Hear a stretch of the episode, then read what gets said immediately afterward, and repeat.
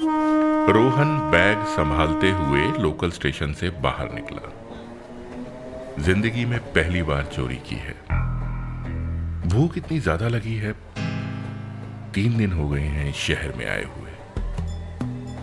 पापा को कुछ बन के दिखाने के चक्कर में घर छोड़कर आया है। चोर नहीं है रोहन।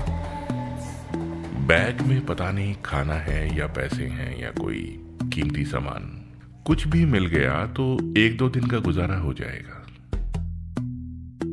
रोहन ने दाएँ बाएँ देखा और बाई तरफ़ एक सुनसान गली में मुड़ गया। आसपास ज़्यादा लोग नहीं थे। बैग खोलकर देखा, एक सादा सा टिफ़िन था और टिफ़िन में तीन रोटी और अचार, बस। कैसा आदमी है? सूखी रोटी और अचार? लोग भी उतने रईस हैं नहीं जितने दिखते हैं। रोहन बड़बड़ाया। रोहन ने बैग टटोला, एक बटुआ मिला, चालीस रुपए और थोड़ी सी चिल्लर। तभी उसकी नज़र बैग में रखी एक फ़ाइल पर पड़ी। फ़ाइल में किसी की मेडिकल रिपोर्ट थी शायद। Blood test, lipid profile.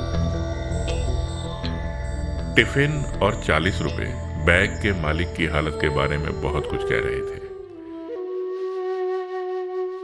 इतना क्यों सोच रहा हूँ? कहकर रोहन ने खुद को झकझोरा और किसी होटल की तलाश में निकल पड़ा, जहाँ थोड़ी सब्ज़ी मिल जाए ताकि सूखी रोटियों में स्वाद आ जाए। वो मेडिकल रिपोर्ट्स और उस आदमी का ख्याल दिमाग से निकल नहीं रहा था। रोहन ने बटुए को और टटोला तो उस आदमी के ऑफ़िस का पता मिल गया। फ़ोन नंबर भी था, महात्मा गांधी रोड। अब इतनी दूर कौन जाएगा? वैसे भी मेरी जगह किसी और ने बैग उठा लिया होता तो वापस थोड़ी करता। रोहन उधेड़ बुन में खड़ा था। तभी पास से कोई गुजरा, रोहन ने पूछा, भाई साहब, ये महात्मा गांधी रोड कहाँ है?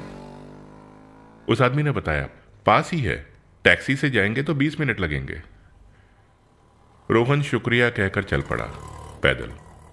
भूख, सब्र खाकर शांत सी बैठ गई। टैक्सी के 20 मिनट दो पैरों पर एक घंटे के पड़े। पहुंचकर उस आदमी को फ़ोन किया, वो आदमी फ़ौरन ऑफ़िस के बाहर आ गया। रोहन ने बताया कि बैग उसे लोकल ट्रेन में मिला था। उस आदमी ने बैग का सामान चेक करने की ज़रूरत नहीं समझी। रोहन जाने लगा तो उस आदमी ने कहा, लंच टाइम है, चलो साथ में खाना खा लेते हैं। अरे, ज़्यादा सोचो मत, यहाँ एक ठेले वाला है, मस्त वड़ा पाव बनाता है। आओ। रोहन साथ हो लिया। उस आदमी ने अपना नाम भास्कर बताया। भास्कर ने हैरानी दबाते हुए पूछा, आपको बैग कहीं पड़ा मिला या मेरा मतलब क्योंकि बैग में पूरा सामान सही सलामत है?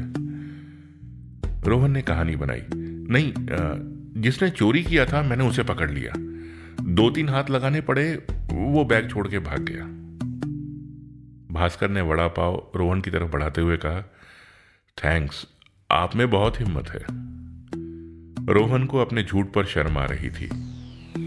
पर भूख इतनी ज़्यादा थी कि तीन वड़ा पाव तक शर्म को सर उठाने का मौका ही नहीं मिला। पेट भर चुका था।